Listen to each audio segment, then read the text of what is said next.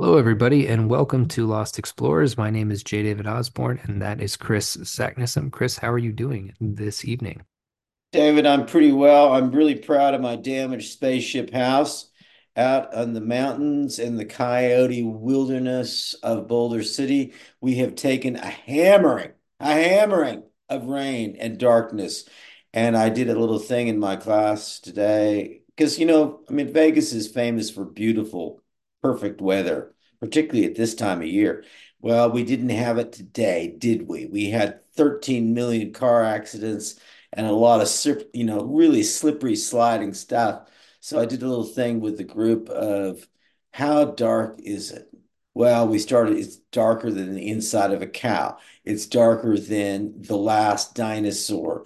It's darker than, and everyone got into it. It was dark and miserable and rainy and just difficult, but we persevered. So, how how is it in Oklahoma? Mm, mostly clear. We haven't Oh, oh, your yeah. weather yet. Oh, good for you. Um, Good for you. but your weather will be coming. It will be Yeah. coming. It just takes a little bit of time to filter out here. I've been seeing the uh, bomb cyclone uh, stuff that's been affecting California. So this is part of Bomb yeah, cyclone, yeah. right? Yeah. Yeah, Um, yeah, yeah. And it really, I mean, I think bomb is the good word. It it um it came in with uh just an absolute a fury, uh, an Air Force level fury. Uh, that was really quite stunning to see. And it's fun if you're like, excuse me, hunkered down and and safe and warm. But if you're out in the thick of of weirdo traffic, uh it ain't so good you know it just ain't so good so yeah be be careful you know it was a thing today it really was a thing I believe it. I have been teaching Jurassic Park. AWP is coming up the next couple of days. That'll be exciting. Kansas City yes Kansas City. Yeah, where apparently the weather is uh, much colder than it is here. But uh, we will be going there to attempt to sell some books and to make our presence known because we've been sort of off the radar for a few years. So we're back. good Everything is back. Everything well I hope back. And that's fun and safe and um you know I the last time I was at AWP was in Minneapolis and it was uh oh, some time ago then. Yeah and that was uh, really interesting it was real blizzard sort of weather and uh and things that was kind of pre a lot of the turmoil that Minneapolis has been through since, and it was a really good vibe despite the cold. Did you Uh, and I hang out? Because I was there. I was there for that one. Did we link up yeah, there or no? I don't think we did, David. I mean, I I I would have remembered that. I mean, That's really? weird. I was there. I had a really good Vietnamese food while I was there. But yeah, I don't recall us connecting. That must have been before we were kind of regularly speaking, which how long ago was Minneapolis AWP? Let's look this up. 2012 or something, 13. I did a gig at the Loft, the Writing Center, and I did a big gig uh, off campus, so to speak, at uh, 2015. 2015. 2015. Oh, geez. Okay. Well, that wasn't that long. Well, yes, it was. It Yes, was. It was was. almost 10 years. Yeah. Don't tell me. I know it's starting to Mhm. get 2015 was a big year for me. A lot of things went, you know, uh, both really well and, and really sideways. And then I uh, headed off to, well, Africa and back to New Guinea and a whole bunch of other places. So it was Was that South Africa that you went to? Was that when you had in that uh that 2016. Yeah. residency? Yeah. Yeah. The same then one uh, that that Cameron went to, right? Yeah, he was there sometime. Well, uh, he and his wife were there sometime like a, a before. Um, Oh, okay. but I really, I you know, the thing is, I I uh, I dig in, you know, and I, I hmm really dug into that whole culture in a way that um, I'm not sure they quite did. I mean, I, I was playing music with people every night. I was, you know, uh, arrested a couple of times. You know, there was a lot of stuff going on. I really, I feel still very deeply connected with those people. I'm still part of the faculty there. Um, hmm hmm it, it was a big deal. What Uh, university is that? What is that called? Rhodes University, Rhodes. Okay. you know, Rhodes University. It's very Yeah. controversial still, but they're in Grahamstown. Uh, but I then did a whole big thing in in Cape Town. Lisa came out to visit. We did uh, safari stuff. I went out with the anti-rhino poaching people and camped out with them for a week. Um, and I'm still in. I I sponsor a female leopard uh, who's in an hmm enclosure there, and I still I get wonderful notes uh, from one of the anti-rhino poaching dogs. Uh, of course, it's her Zulu uh, handler who's writing, hmm hmm but I I still feel you know feel very much a part of that whole scene. You know. Um, Excellent. That's yeah. awesome. That's awesome. Now, do you have a band and an aphorism for us? I do, and I think this is um I, want people to imagine this as uh, a really beautifully graphically presented. The the name of the band is simply Preface, but graphically it is Preface which I think is a really odd, interesting, beautiful idea. I'm really breaking down words, and I'm finding this enormously successful with my students of really, really hammering home, you know, distinctions between prefixes and suffixes. That I mean, preface is something much more interesting than preface, you know, and it's only the accent that makes us lose it. But their deal is, uh, and their album is called Overtures and Undertures. They are robotics and AI developers who use technology to create and fabricate instruments, which they then have to learn how to play. And I think this is maybe where uh, the future of music will will actually go, that we're not going to be just endlessly manipulating synthesizers of various different kinds. It's tremendously interesting. I I don't know. I, I was visiting virtually all of the uh, major music techno festivals lately, and I was thinking to myself, this is what AWP and writers festivals don't have. They don't have hot chicks and they don't have cool gear, you know? No. You know, No. there's no gear, you know, and and really that's where so much action is. A lot of that gear is superficial, uh, and and there's no question about that, but it's fun and it has some glam up front. And writing has got to get that back. But I think that Mhm. the idea that AI and robotics will invent instruments that then humans can play in an acoustical, physical sense is an exciting idea. And I think I'm out in front of that. So that's my Yeah, idea. that is very cool. That is very cool. What's your aphorism for us today? I found myself staring at my computer keyboard, searching for a character or a symbol that doesn't exist. And I think that's kind of a, a dreamlike It's Borgesian. Yeah, it's it's really it is. It's it's the Zahir, you know, it's the Aleph, you know, it really is. And I think we are looking for these symbols that we do know that there are ancient and and beyond time, and we just aren't really sure of them, but they do appear from time to time. And some of our street people sometimes shout out those words, you know, those names of gods that we've forgotten, you know.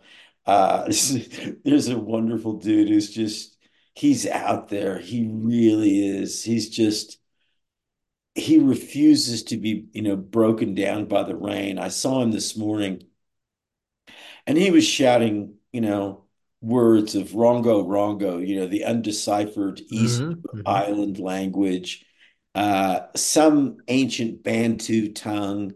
You know, they're they're the the bodhisattvas that Jack Kerouac talked to us about, and I think those people are real, and and we are looking for those weird symbols that we do know, and that you know, they're coming back. They never disappear entirely, and they never translate very clearly either. We just got to stay more alert to them. you know. What do you think is the mechanism of delivery of these signs, symbols, sounds that get passed from person to person in spite of culture forgetting about them? Is it genetic memory?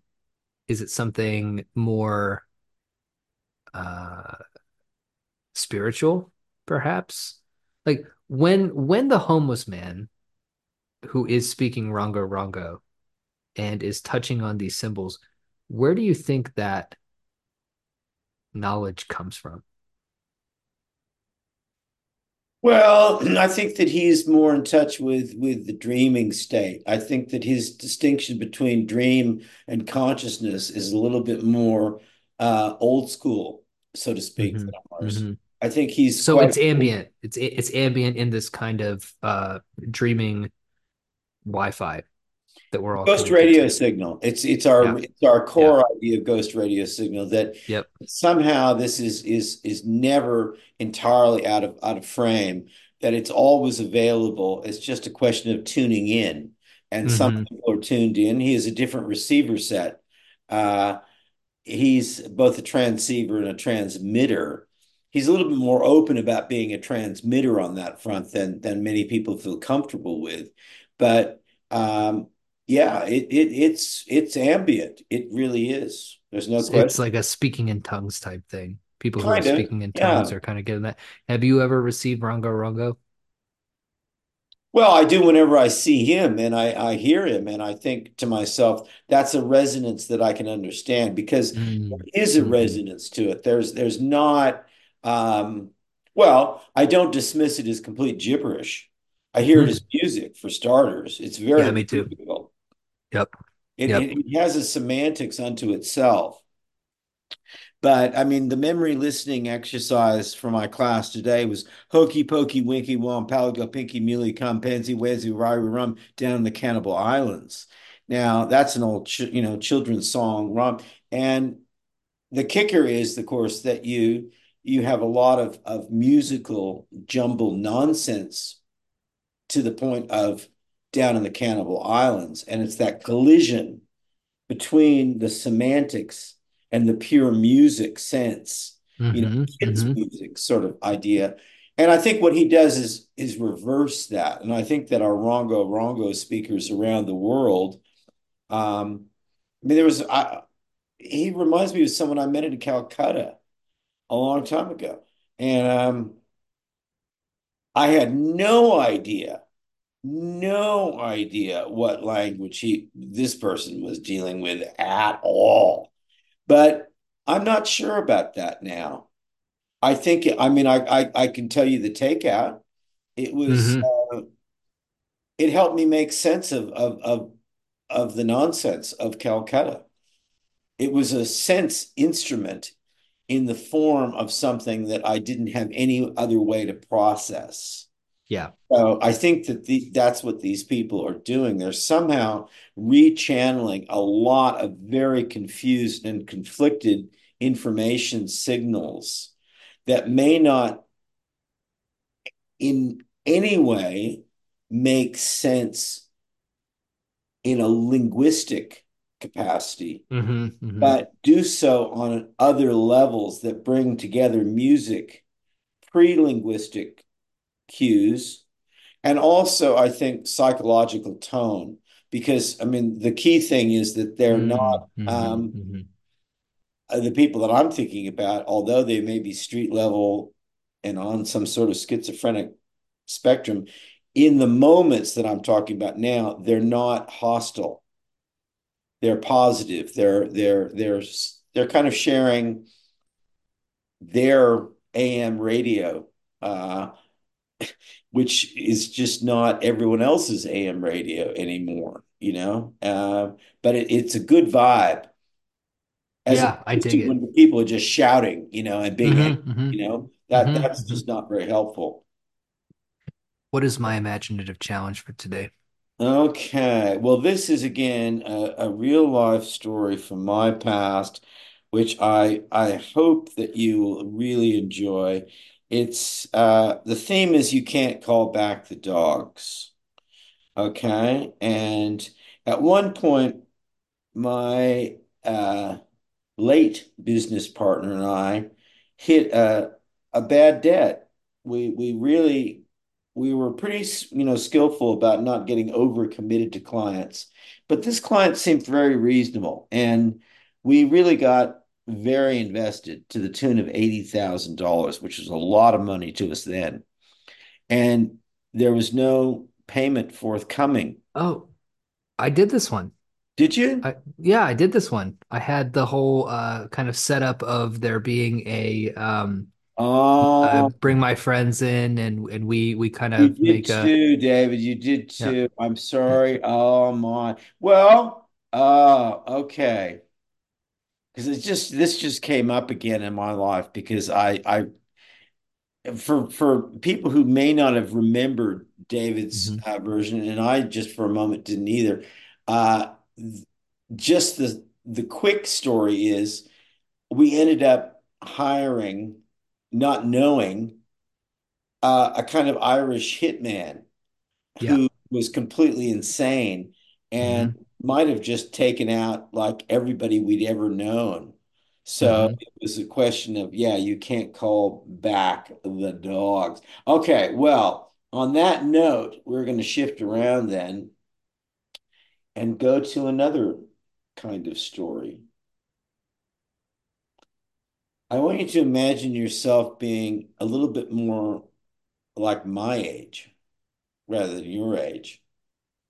And you are in a situation where, you know, things are getting a little bit cold and wintry and lonely, and you decide to engage some professional female support. And you find that you engage with someone you know a little bit better than you thought you did, the long lost daughter. And not only that, but she has some issues from the past that you have to deal with. So hmm you need to do a backtrack because obviously engaging her sexual services are inappropriate.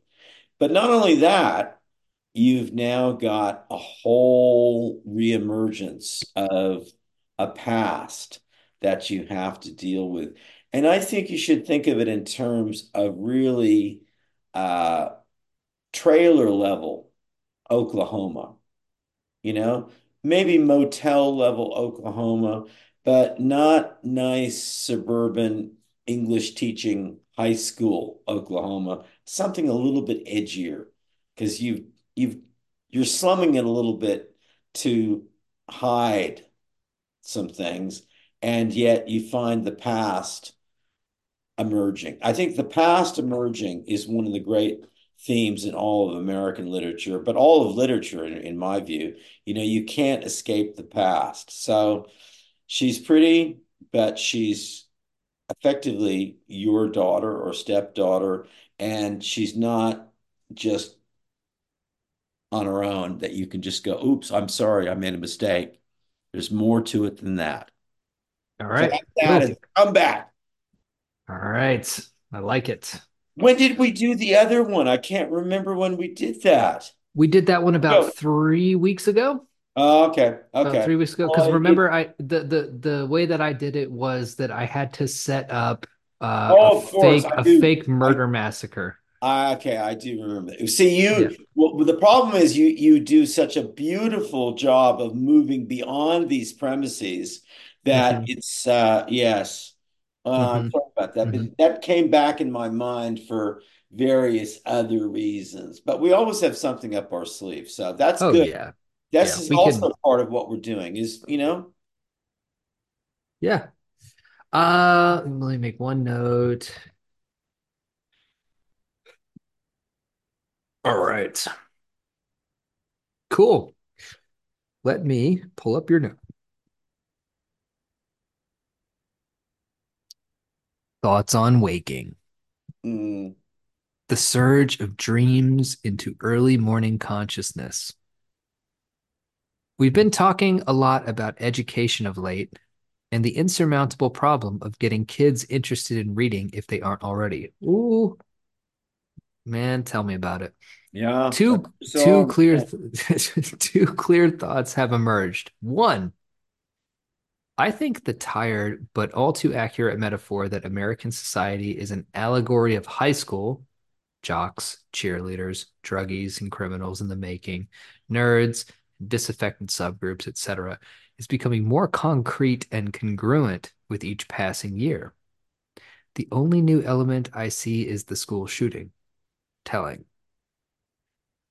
But as I was thinking about reading in this context, I realized I don't recall learning to read myself very well. I vividly remember the discomfort of learning to handwrite, same, absolutely, print and cursive. Good. The the pencils always seemed too big for my hands.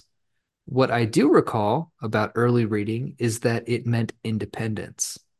I didn't have to rely on my grandmother or older sister. For me, reading was an expression of masculine self-determination, stepping out from the females who both dominated and positively directed my young life.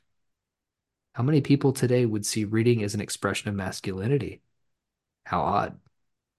Only a short while ago, our most important poets were men like James Dickey, James Wright, and W.S. Merwin. Those days seem long ago. I like this for a couple of reasons. Number one, I do link the ability to read with agency, and I've told my students that much too.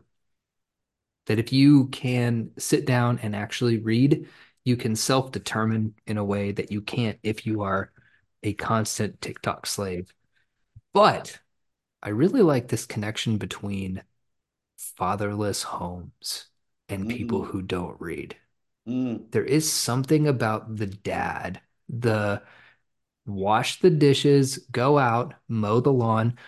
There's an element of that to reading as well, a chore type element, but we're not using chore here in a dirty word type context, but a discipline, a thing that you sit down and do and that you get enjoyment from but whose barrier to entry requires a kind of discipline that children are completely lacking right now. Yes.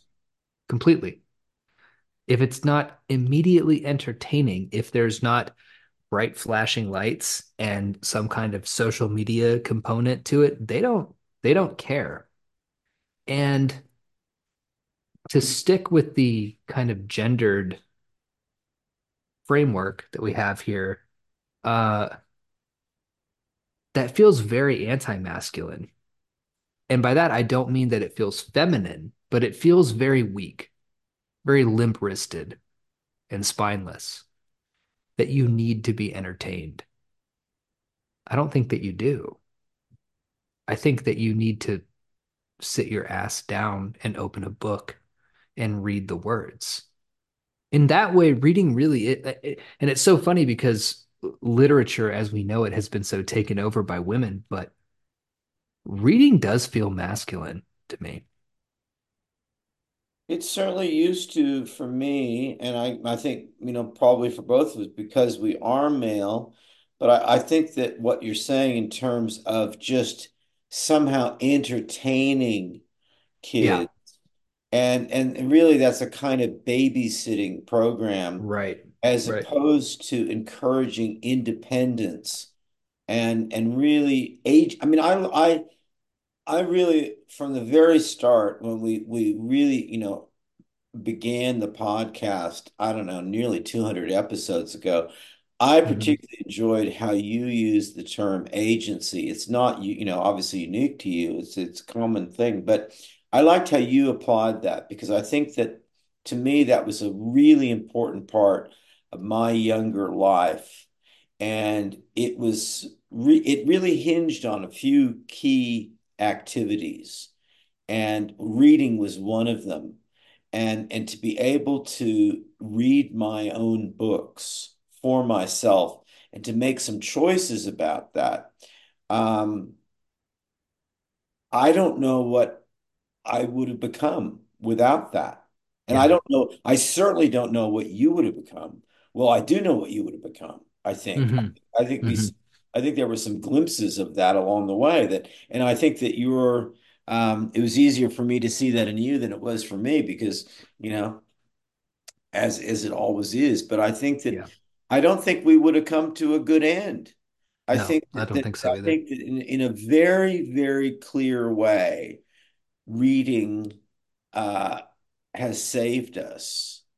And hmm I think that it is something that that is capable of saving a lot of, of young people. And we're losing a lot of young men to this. I mean, this is our young men are not reading the way you and I used to as as we started.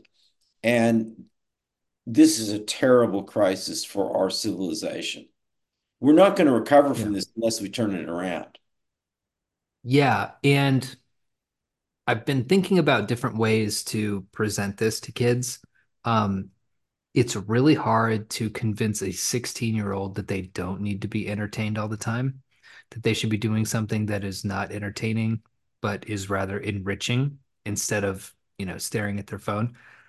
So I've been kind of collecting clips from the internet about uh, the, um, uh, I know it's the cingulate cortex, but there's a, the anterior cingulate cortex which is a part of your brain that deals with pain and that also uh, experiences pain and sends pain signals to the body when you're doing something difficult. That could be a chore, it could be reading, et cetera, et cetera, et cetera. But the hmm. anterior cingulate cortex also grows every time you do something that is difficult to do. And recent studies have shown that people who live past the age of 80 into old age have an enlarged anterior cingulate cortex, which means that the ability to do things that are difficult directly corresponds to a kind of will to live. It's Well, that keeps you doesn't going. make, you know, that that's not at all surprising, is it, when you think about it in those terms? I think that's very well said. And I I I think, you know, to sort of journeying back to the notes here, there's there's a, a really important connection that I make between reading and and early work. I'm I'm immensely um, I'm both very proud and very grateful that I started to work so early in my life and I was given that hmm chance. I'm very concerned about the the lack of young people uh, working in my community. Um, I, at my supermarket, there are no checkout chicks. There are people, there are women 70 years old on their feet all day. I'm not hmm seeing teenagers working anymore. Um, but I think to pick up, you know, where, um, because there was a, a connection between reading and I think a really interesting analogy that I put forward, um, that in the notes, that it's, uh, I make a connection with a bicycle, a Oh, would you like me to read it? Yeah, I think I, I would, David. I think this is important. Um, yep, can do. The second thought to reveal itself from this stream was the bicycle. I used to ride my green Schwinn three speed to a bookstore in a strip mall to purchase the next Hardy Boy book I hadn't read. One rainy day, I realized I'd eventually run out of Hardy Boys, so I feverishly began creating my own deeply imitative series, The Benton Boys. My real private passion about writing came out of fan fiction. I openly borrowed characters. I just didn't want to run out of story. I paid for the green bike myself, with the money I earned cleaning toilets and vacuuming floors for an industrial dry cleaner starting at age nine. The job gave me more than money and work ethic pride. It was a place to be after school in the strange days following my violent rape in the fourth grade. The green bike was what I needed. The rape would never have happened if I'd had the if I'd had a bike. I made a major correction of reality. The Hardy Boys entered in, and then the Benton Boys. Reading plus green bike equals independence. that for me was the biggest thing that ever happened in my life. And I'm really proud that, in a sense, I gave birth to that myself. I really do think that I Um, and I think this is true of all of the people that have interested me the most in my life is that whether we've been well raised and looked after and loved and cared for, uh, or abandoned, you know, whatever, I think somehow there's a capacity for self-invention. And and this was really fundamental to me. And I I do take some credit for that. I'm also very grateful for, you know, just the larger uh well, the gods, the animist magic gods that allowed me to do that. But I think hmm that this is where reading and independence and self-determination and going back to the Rongo Rongo speakers on the strange streets of Las Vegas or Vienna or wherever, uh, somehow that's part of the whole deal of just finding this world of independent possibility and and being able to navigate it with some grace and and some joy and and I think that people who embrace reading in certainly in an American culture sense have so much more potential to reach out to the larger weird world. They get more satellite dishes, you know, so they're hmm hearing more signal. They're more part of the world. And I think of like a beautiful sort of like, you know, a, someone will say to me like, well, you can't see grass growing. And I looked out of my window in Australia and I saw these all the African daisies that I hadn't mowed. They all just suddenly opened up one morning exactly 10:30 when the moisture had sort of, you know, dried from the sun. And I thought those are like little beautiful satellite dishes just tuning in some whole thing. And this is what reading, you know, opens up for people. And it's about a bigger picture of independence. It's about a bigger picture of of connection and mixing yourself up with the world and and being able to say, well, look, I'm going to revise the boundaries between myself and the world. I'm not going to seize on independence in an individual sort of, you know, fashion sense. I'm going to seize on it in an independent navigational sense, you know, and that's what we want young people to get with. And I'm afraid that if you go past a certain age, that if you don't have that happening, You're done. yeah, I'm afraid done. I'm Yeah, afraid that's I agree. No, I agree. Do you, what would you say to somebody who responded to that with, well, Mr. Sacknessum, what, first of all, what about reading is so special that I can't get it from a Cliff Note summary? If I can understand the story, then what does it matter if I actually read the book? And then, secondly, is it important that I get that that I am reading something that is not immediately gratifying to me. By that I mean something that somebody told me to read. Is that a part of it? And how does that tie into agency? How how do how do I have agency if I am reading something that has been assigned to me? Well, the first thing I say to people is to always think really, really structurally.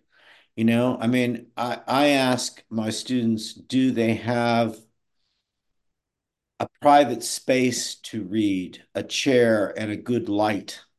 You know, I mean, I mean, I've got a really nice chair and a good light. I mean, that was the thing that I, I think that's privacy and a little bit of determination of your own Mm-hmm. environment. This is what we found when COVID hit. You know, there were some a whole bunch of people. Oh, surprise, surprise, who they were. They didn't have any privacy to do Zoom communications.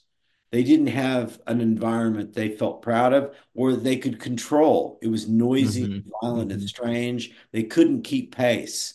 Well, really, is that a big surprise?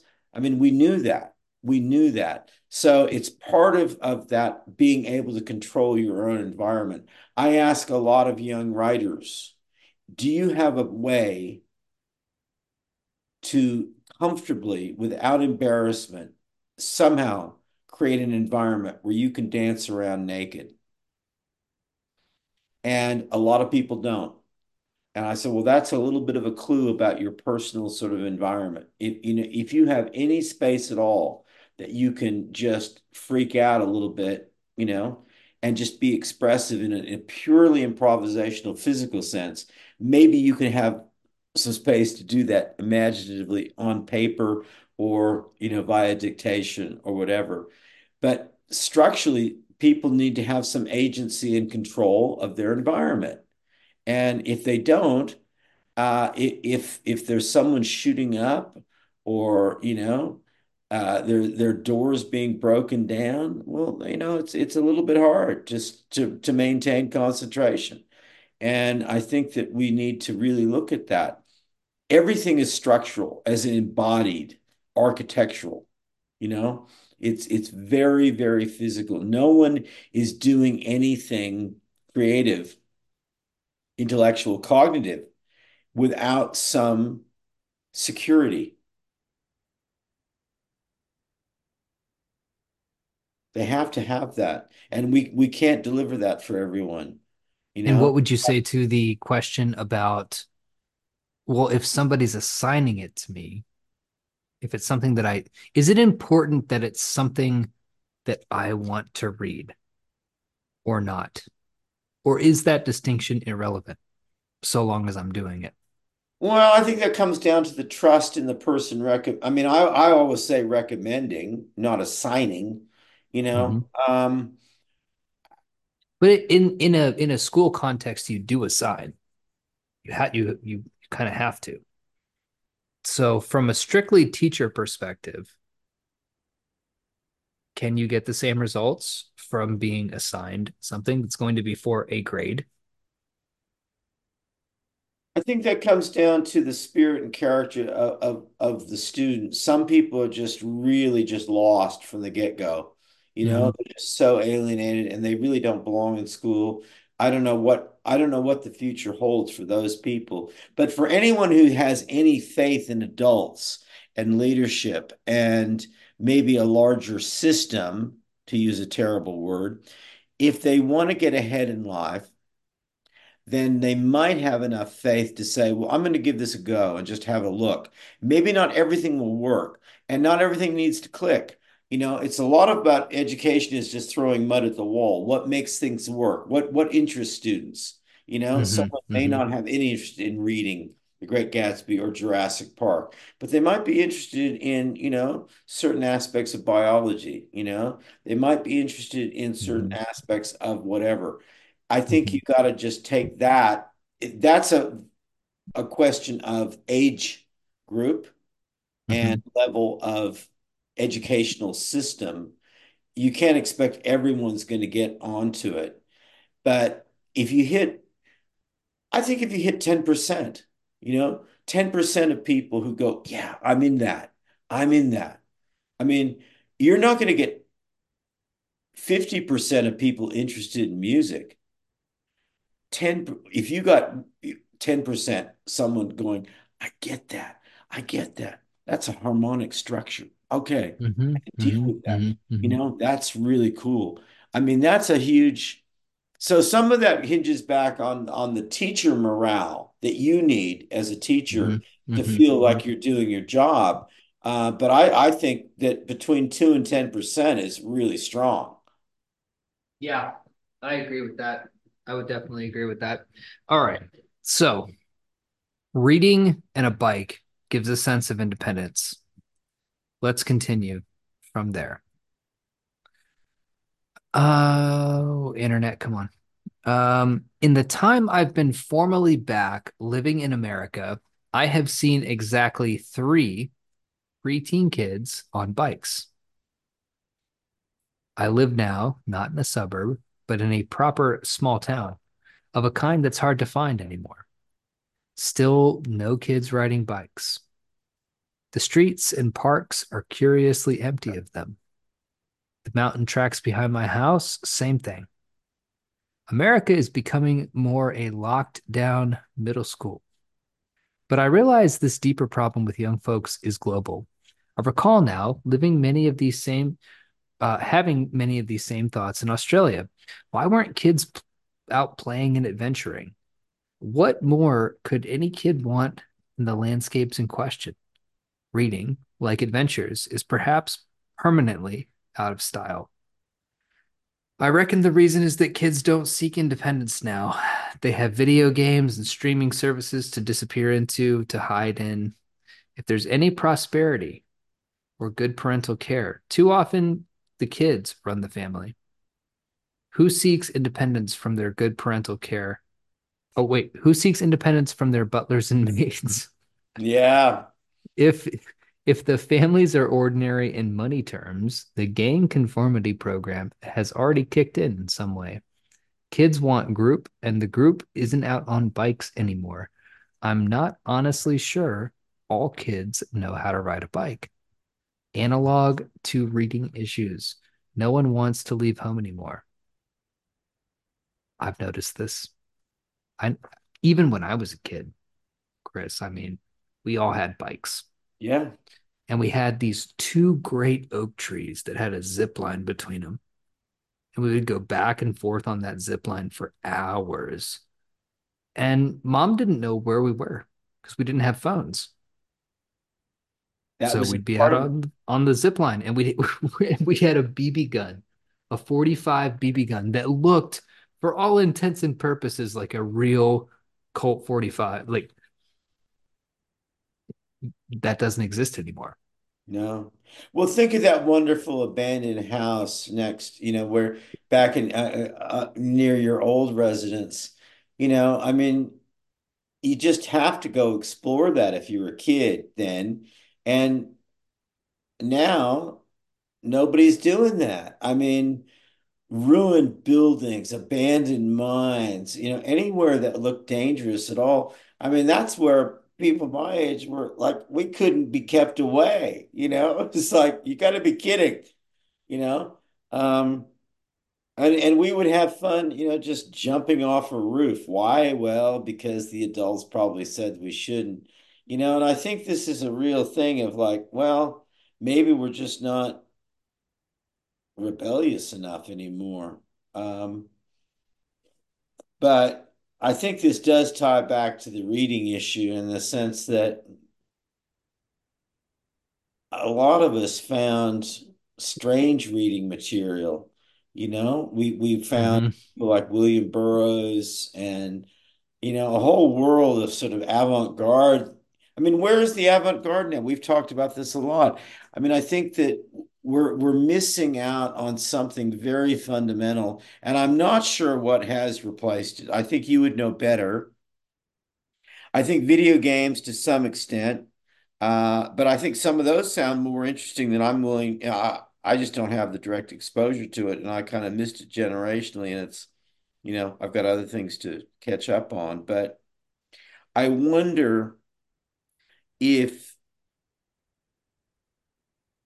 we've somehow lost the drive to independence. And that's where these notes end up, because I think that Yeah. there is a thing where post World War II, growing up, being young, uh, being sexually active, being uh, cool meant breaking away from your parents and defining your own culture. And we're still in the throes of that. We we don't know what to do about that. We everyone wants to be younger than they are, and no one wants to be the adult. That's kind of what's ended up happening.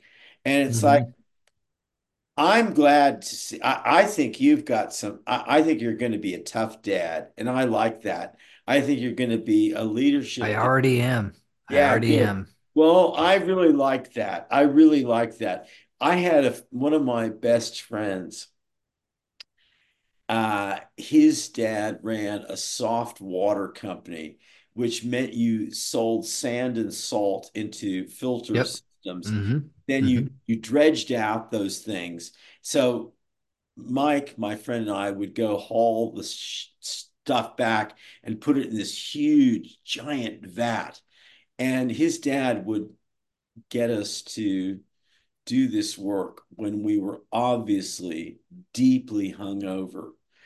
on a Saturday morning, and he would savor that anguish and pain of us just absolutely grueling over it. Try not to throw up.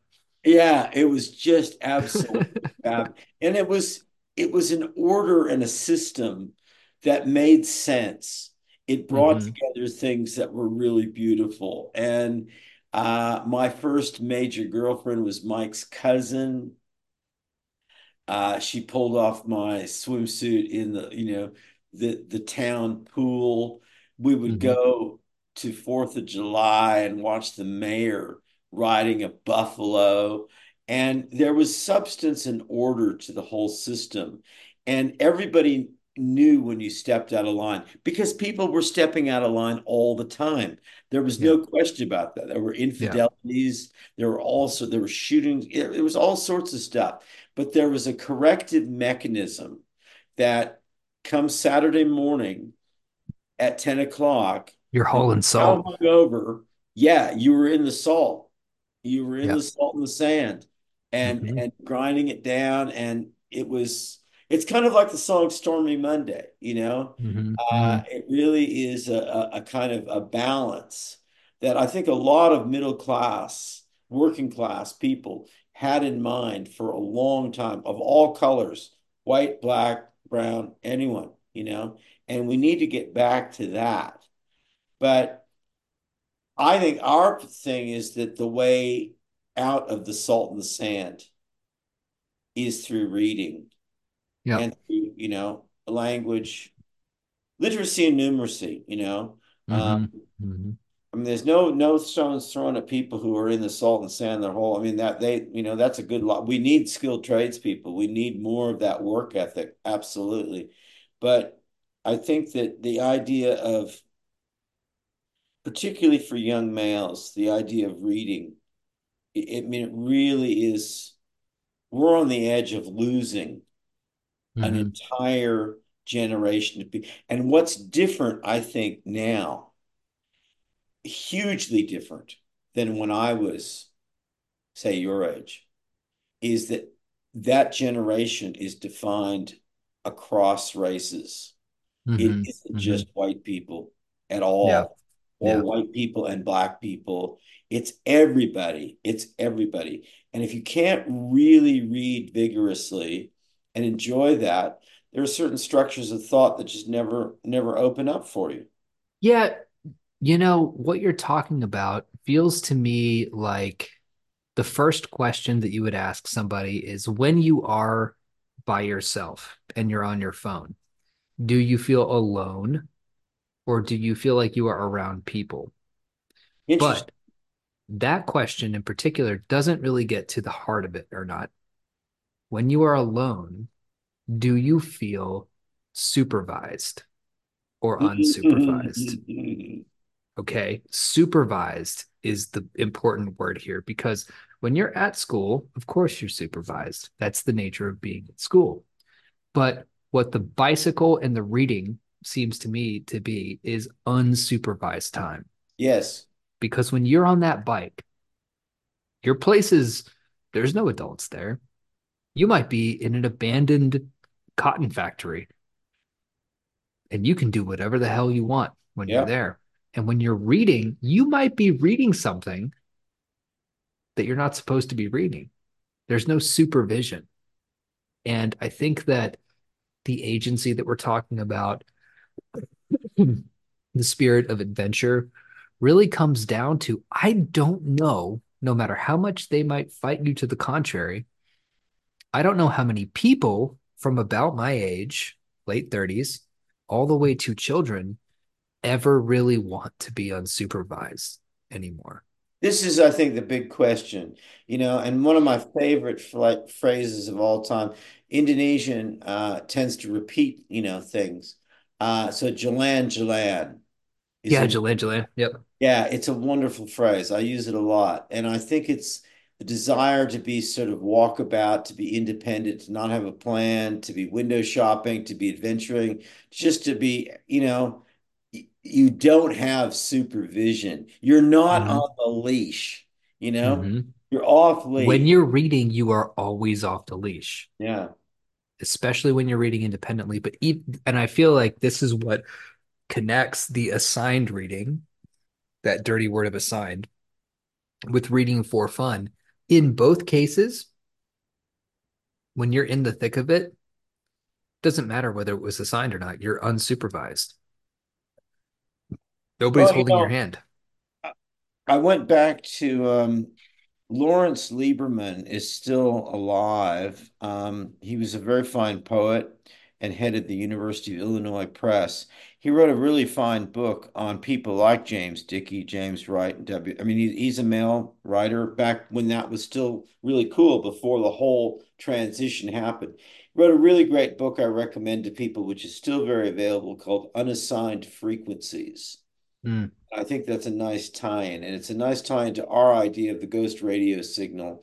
That I mean, we're not saying that that female writers aren't really interesting and important, uh, but there was a this idea of the unassigned quality of reaching out to, and a lot of the great female writers who came along were people who really dug into that and went, yeah, you know, that's kind of cool, something that wasn't assigned. So hmm Unassigned hmm Frequencies by Laurence Lieberman. It's a still a really powerful anthology. I like that. I will check that out. Um, we got one more paragraph here, which I will not leave off because um, we'll get into our imaginative challenge and the tool and the tip here soon. But now put this into the larger but still focused context of American teenagers since World War II. The theme is entirely about independence from the family, unsupervised time, Mhm. maybe. Think of the three key technological aids the phone in the bedroom, often more for girls than boys, AM top 40 radio, the car. These were the coming of age tools that created independence and were all predicted on or predicated on the bike. If the smartphone is the culprit, why did this tide begin turning so far in advance of its market appearance? Did the tool create the neuroses of today, or did neuroses inevitably find the tool of its expression? Well, you know which one I think. Yes, yes. You know which one I think. Yeah, the neuroses found the tool, yes. basically. Um, I, as a believer in ghosts and demons and spirits that have agency, that want things, I think it's easy to see that the phone is just the vector through which these things that wanted to get in, that started with supervision, eventually found their perfect um, panopticon tool. Oh, nice, nice. Well, I'm really glad you said that because you have been a very, very fierce critic of the smartphone. You see that in your in your own students and teaching all the time. Yes. But I, I do, I think it's really important for you to sort of articulate that for our listeners that this is really an example of the ghosts and demons finding a mechanism rather than the mechanism somehow creating the ghosts and demons. Yeah. That's not how things work. It's not how it works. It's not how it works at all. It's it's always been there. Yep. The smartphone existed in Rome, you know. Yes. It just didn't have the ability to manifest in the way that it wanted to. It was waiting for 2020 or 2007 to manifest. And then once it did, now I'd have this. like to do a, just a really, sh- you know, short course weekend workshop with you taking that across to some people because I think there are some people who really don't quite see that that could see hmm it. And I think it's because I, I think that's well said. I absolutely 110% agree. And I think if we get people understanding that, we'd get a lot more understanding of a lot of things that are going on. hmm Well, that should be hmm one of our goals, I think. It it Yeah. It, it really is exactly as you said it. The hmm smartphone existed a long time ago. Yeah. Yeah, it did. It did. It just didn't have a body yet. No. We've been we've been building its body for the next 2000 years. And we finally built its body and now it can finally run free. But What that also means is that we did that. There have been this, there has been rather this unbroken chain of servants whose whole goal is to facilitate the building of the smartphone. Yep. As Yep. far back as recorded history, I think. I I think think it's when, just a really interesting way to, you know, you know, the, the kind of people who would really be into this thinking are the late Buckminster Fuller and Edward T. Hall, who Mhm. anthropologists who, you know, really put Edward Hall would for sure. of, of extensions and the fact Yeah. that, that our technologies kind of take on a life of their own. He he would really, really get that. And I think that's so important that, and it kind of undoes or revises a lot of our our timelines, which I think Mhm. is one of the most helpful things that we can all do to our sense of culture is to really, yeah, there are some timelines that are kind of fixed. There are things that do happen in certain orders.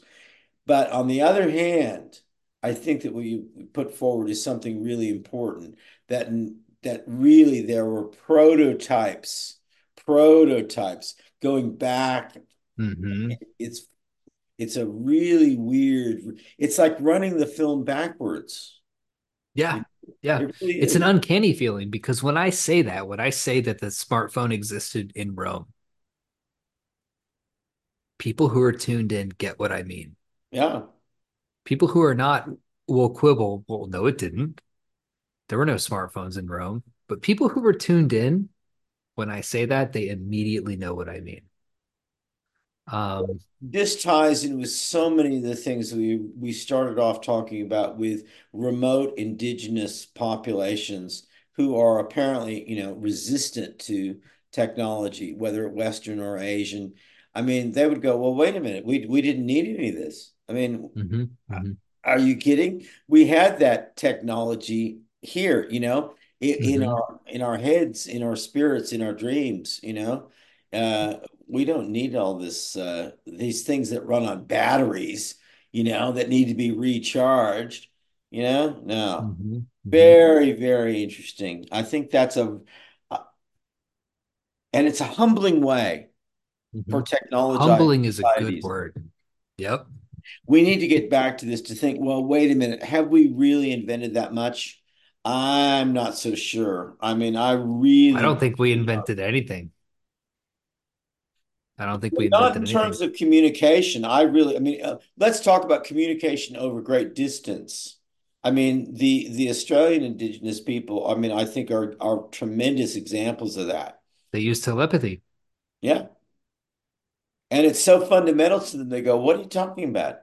It's not Yeah. magic. It's just what we do. If you if for listeners, if anybody doubts that telepathy exists, indigenous Australian people 100% are telepathic. 100%. And it goes vertical and horizontal, by the Yes, it does. Yes, it does. Um, it, it's so ingrained, they're they're not able to really uh, abstract it or articulate it into any sort of system that anyone can else can understand because it's as fundamental as vision or hearing. yeah, yeah. How do these tribes communicate with each other across vast expanses of land? How do they know to do certain things at certain times? Telepathy. Groove in the groove, you know. Yeah, they're in the groove, bro. Um, so for my imaginative challenge, yeah, this is a good when you when you brought this up, when you brought this up, I have to give a little bit of a backstory. There was a girl who I knew when I was about 17 in a biblical sense. And she and I got it in a lot. And there was a moment about probably 15 years ago that I saw her in the mall and she was pushing a stroller with a kid. And I and I had to do a like a real double take to be like, does that is that does that look like me? But so this is based on. Oh, yeah. All right. Um, so in 2003, this main character begins seeing a girl who lives in a trash dump. Her dad runs the local landfill. So she lives in this kind of landfill situation. He's an enormous man with huge hands. And I remember very specifically sitting on her bed and a pile of trash coming up to the window outside her bedroom and an empty tube of Crest toothpaste sitting at the very top of that heap. Now, I would go over there because this is how she got me to come over there. She hmm. doesn't have a gag reflex. Uh, so that was very interesting to me at 17 years old. Yeah. Yeah. uh, so I meet this girl, this this prostitute or whatever, and it turns out that that's my daughter and she's the mother. Um, but it turns out there is something growing in the trash heap in Cache, Oklahoma. It has eaten the father-in-law, and the mother has disappeared into it. So I follow my daughter into the trash heap where I learn more about her, her mother, and the thing that lives in the trash heap. And because it's me, there are also Yakuza gangsters in this trash heap who are looking for a lost hard drive that is loaded with Bitcoin. Absolutely loaded. One of these, you know, somebody threw it away, didn't know what they had, and now it's in there. So, what follows are a series of scenes where I get to know my daughter. Uh, and also uh, action encounters with the Yakuza, and also esoteric trash puzzles, which my daughter and I solve in order to get to know each other and find that Bitcoin hard drive. But I'm thinking of a very mysterious, just, you know, we move from puzzle to puzzle to puzzle to puzzle, probably using one of those giant magnets for one of them to move uh, a, a lot of trash out of the way. But it would essentially be a father daughter bonding story in a literal trash heap. I mean, the metaphor is right there. Uh, it would have action and it would also have uh, some fun puzzle solving elements to it. I think you are ready for AWP. I think you've got the good wind at your back. I, I love it. I love it. I think that's Mhm. really exciting. I think you've embraced some really crazy, wonderful things. And you've introduced, you know, some things that that I really wouldn't think of. And I, I think this is what we're hoping for. Uh, well, from all writers, but what I'm hoping for from younger writers is some things that I haven't thought of and and some things that that connect to me in some way, of course, but I'm reaching out to it. I've got some, you know, I've got some pretty strong tentacles. Uh, but I, I want to hear some things that are as interesting as that. So I think you're Mhm. setting the bar high, and I think you're you're going off in a really good good frame, you know. Oh, yeah. Yeah. That's how we do out here. That's how we do it here. Do you have a tool and a tip for us today? I do, I do. The the tool um, follows up on something I have mentioned before. I, I, I think I said, you know, if for people who use their bookmark uh, facility to check that out. Um, but what I did is is really do a cross reference of uh, I went to clean out all my autofill email addresses, and hmm there were tons of them. And I, you know, I I started to go through them. I thought who are the Higgins? You know, this hmm couple from, I, I kept running into all these names I had no idea about. None.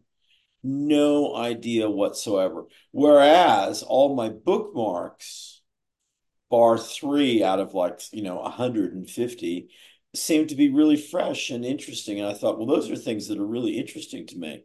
And so, that got me thinking of the difference between things that are assigned, I suppose, if you like, to go back to our earlier metaphor frame, and those things that that are things that we're pursuing of our own interest. But I did hit an obvious thing that structure, architectural structure in terms of alphabet is worth really investigating. I mean, you might not be surprised by this because your initials are JDO. You hmm might not be surprised that J is so prominent as hmm a focal point.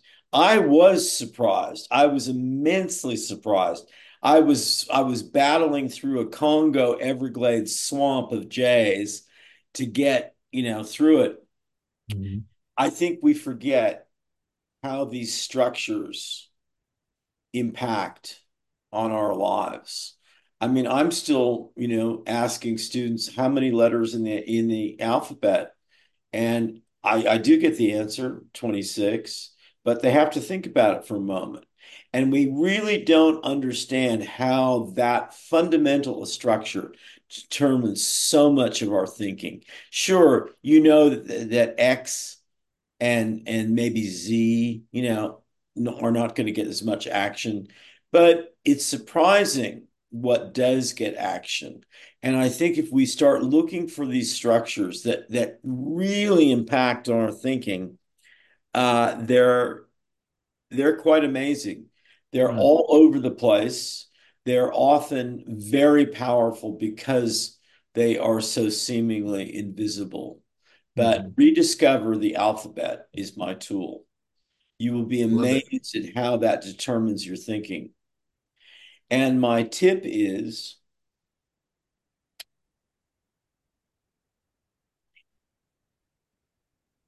invite some people over for dinner.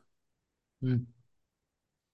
It may be expensive, it doesn't have to be, but do some old time hospitality. And uh, it's very difficult. I mean, I had to, I, I really was quite embarrassed. I used to entertain all the time. I mean, when, when I was married in Australia, it was just, it just seemed very natural. It just, I, I really was quite shocked at, at how, um, I don't know, it was confrontational. It really Mm. was. hmm But I hmm think it's something that's important to do. And I think that for people, um, you know, maybe for people who have young children, as in your case, I, I think just be sociable without trying to be pretentious. You know, hmm obviously that's financially difficult. I'm not talking about that level. I, I hope that goes without saying. I'm not talking about that level, but I am talking about, and I'm talking to myself. It really challenged me to go, yeah, I, I, you know, let, I, used to do this all the time. Uh, it's a little bit harder, you know, now. I don't know why, but it's worth doing. And, and if you give it a chance, some interesting things, you know, happen. And I think that one of the things, I mean, if if I lived in your town or if you lived in my town, we'd be doing this all the time. Of course. Yeah. And and I think that we've got to try to get back to that and just be simple but sociable. You know, Mm. It it it doesn't I have like to that. be fancy. It doesn't have to be fancy. I like that. I like that for sure. Yeah, I um I would love to do that because Rios is getting so good at cooking. Mm. She's making such like she makes these crazy dishes and she squirts, you know, lemon on everything and it's got this really unique flavor. And I have thought to myself recently, it would be cool to just have people over. Like, come over, try Do you do food. that very often? Do we? No, absolutely not. No. Okay, so see, I'm I, I'm I'm I'm saying something that's important. I don't know I Mhm. don't know why this is so difficult today, but I think we've got to let's make this a Lost Explorers thing of just invite uh, a friend or a couple over, hmm uh, hmm just somebody, a neighbor. You know, it it it. I know it's. I, I'm I'm speaking to myself here. I know it's difficult. I really do, hmm but I hmm think it's worth doing. I think there's a lot of fun that could be had. I think we're somehow cutting our our, our own feet off here by not Yeah, doing. I agree. I agree. And have you been dreaming? I've had a massive round of dreaming, David. I really have. I feel, and I, Me too. Have you? I have. Yeah. Oh, well, it, it's, I wonder if it's the season. Um, But I, I'm hoping for a uh, yeah. Th this is a little bit of an extended thing, and it cuts back into uh, waking life, and I I will uh, ask for people's indulgence because I'm I'm really something something is up here. But I was working for some law enforcement agency like Interpol, but the scenes were entirely American. I'd set up chain link barricades around various convenience stores, which people had broken through in their cars. These people became my suspects. I'm not sure why. I then infiltrated a series of very comfortable, tasteful homes, presumably theirs, not mansions of celebrities, but lovely older homes in established neighborhoods, the homes of educated, cultured people. Strong color motifs, very rich, appealing blues and greens, and deep dark browns of leather and wicker, burnished metals, totally at odds with the idea of driving through the fences. I'd just gotten out of one place and climbed over a forest green solid metal fence when I encountered Charles Manson looking even smaller than he was in real life, wearing a purple and white windbreaker, and another much taller guy who reminded me of the geeky Australian actor Bruce Spence. The neighborhood had grown much more rural since I'd arrived. One black and white police SUV visible, but I couldn't make out the city or town's name on the vehicle. Manson and the Spence character invited me more forcefully than I liked to join them for Thanksgiving dinner inside. All the trees had gone winter bare now, and any grass was dry white, more like summer. I wanted very much to get back to my car, which meant scaling another of the metal fences, this one the color of an expensive red wine. Fortunately, two other figures appeared. One was dressed in a somewhat ridiculous giant chicken or turkey suit. Manson and Spence accepted this as completely unsurprising, and I gathered that this was some kind of annual tradition. A second figure was dressed in a kind of pantomime costume and was attempting to juggle foam rubber versions of women's breasts to comedic effect.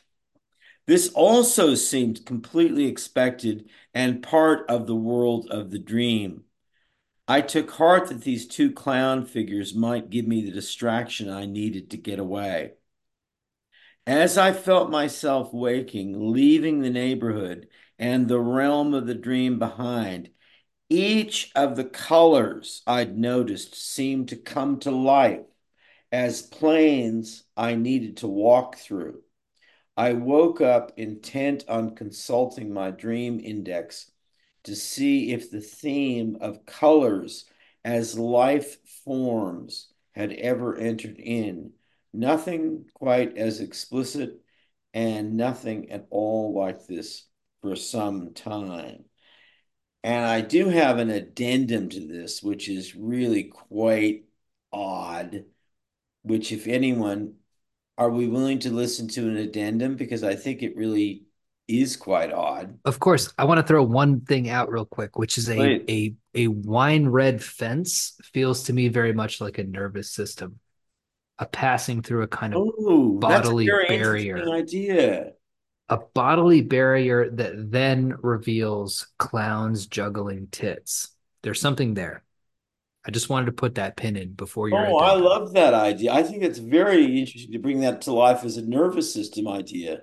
See, this Mhm. is, I think this is why if we have the courage and and if, we are indulged by our friends to share dreams in that um, dream theory of Malaya sense, we we can often find some some real connections. Uh, I, I Mhm. really appreciate that, David. And I um, well, here's the addendum, which which will I think really throw some things open because this this confused me very much, and it was I had to really uh it took me a while to get my head around it because I I, I honestly put it out of my mind. When I'd come fully awake, I flashed back to a waking moment from earlier the day before that I'd clearly tried to put out of mind. I'd been in town wandering around, Jalan Jalan, nice fun time, taking photos, enjoying the sun. A woman in her late 30s, early 40s, was playing in the park with two young boys, presumably her sons.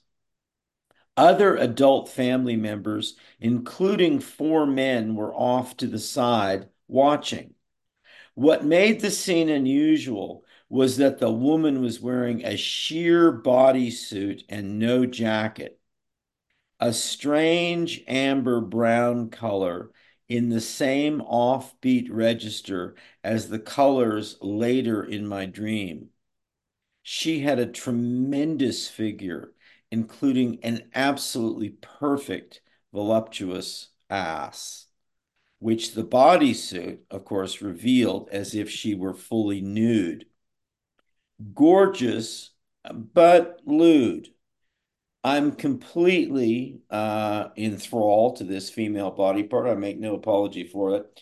Um, and to my surprise, I got a sudden, spontaneous, iron hard erection, like a high school kid. I was taken aback, and it took me a moment to get the whole scene back in focus again.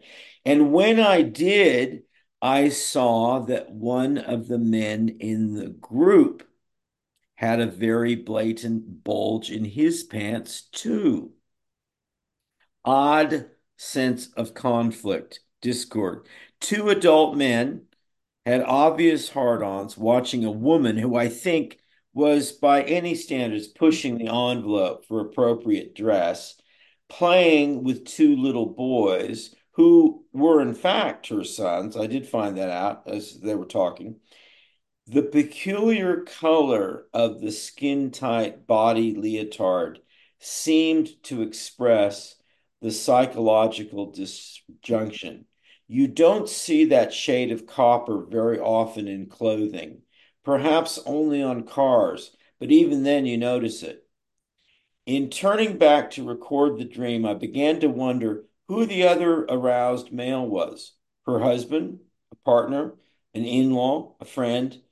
I realized that I'd glimpsed a more complex sociology than I could grasp in the moment. What color was the woman? Skin color, white, hmm White. Okay. slightly Latino, but Okay. mainly white on the edge. Mixed race, but I think you'd, I think you'd say white. But you'd hmm certainly say that the outfit was a weird, odd copper. It co it coded as as black to me. Oh, well, that would have, I think that would have made a clear, I, I think that would have, I, I would have certainly, well, her figure was, I hmm think you wanted to say get a booty, absolutely. hmm hmm Yeah. I mean, I think you, you'd say that she was uh, a white woman uh, with a mixed race body shape of a Yeah. particularly voluptuous kind. I wonder if this kind of psychosocial confusion gives rise, so to speak, to much of our dreaming, even if the forms it takes aren't clear, maybe because of that lack of clarity. I think that could be an insight into the nature of dreaming. And not all dreams, not all dreams, of course, of course not. Right. But I wonder if I got an overload of sociology at a glance that I was suddenly party to uh, in a way that was very intrusive, I felt. I mean, I just, uh, I, I really felt like I, you know, she was pushing the complete envelope and and playing with her two young sons. It was it was very intense. So Yeah. I feel like sometimes these downloads are not uh friendly. yeah, that's the way I think. Thank you. That's kind of Say more about that because that that helps. Well, because, you know, you have the physiological response, and anytime there's that intense physiological response, it's entering into the realm of smell and taste and Yes. animal, you know? Um, and that is not always a pleasant place to be. Dream, for the most part, is filtered through a metaphor and we are speaking in metaphor. We're being uh, uh, spoken to through metaphor. Mm, And I think that occasionally, in order to kind of update the operating system, for lack of a better metaphor, we get these intense physical downloads that are not pleasant in the same way that an ayahuasca trip is not pleasant, right? right. So this is Right. like this is the flip side of the coin. this woman in the uh, skin tight bodysuit is like the flip side of the coin to the ayahuasca trip, where it is so material, so physical, and so intensely those things uh, that you don't necessarily enjoy the um, the experience, but it's a legend. It's a key Yes. to other things that are going on. very, very well said. I think it was just, I mean, what someone else might say is too much information. You know, it was hmm just hmm like, I mean, it was really all of her body parts just really pushed Yeah. forward into the world Yeah. in in a way that was and I think that would have been a conflict if she'd just been walking around on her own. But as you hmm can imagine, with two young boys, I kids. Yeah. this was Yeah. really just not, It's really it's bringing the fertility aspect yes. into into sharp relief. Um, I think those are important though, you know? I mean, they happen to all of us. And for men in particular, it might be more common for those to happen in the way that you experienced, in the form of a kind of voluptuous, sexy woman. Uh, because it's a it's a physical language that we immediately understand. And so a lot can be encoded on that Mm. that uh we don't necessarily we don't need metaphor to understand certain things. Well, We it's get kind it. of like the Rongo Rongo of, of, Yeah, of our street exactly. performers or schizo. Exactly. They're speaking it directly. It's it it cuts through metaphor. It's ghost Yeah, radio it's signal. emblematic. Yeah. Yes, it's emblematic. It's just hmm and we get it instantly, even if it's overloading our system. And this is only one kind of overload. I mean, the sexual hmm aspect of it is is obviously very uh, you know potent.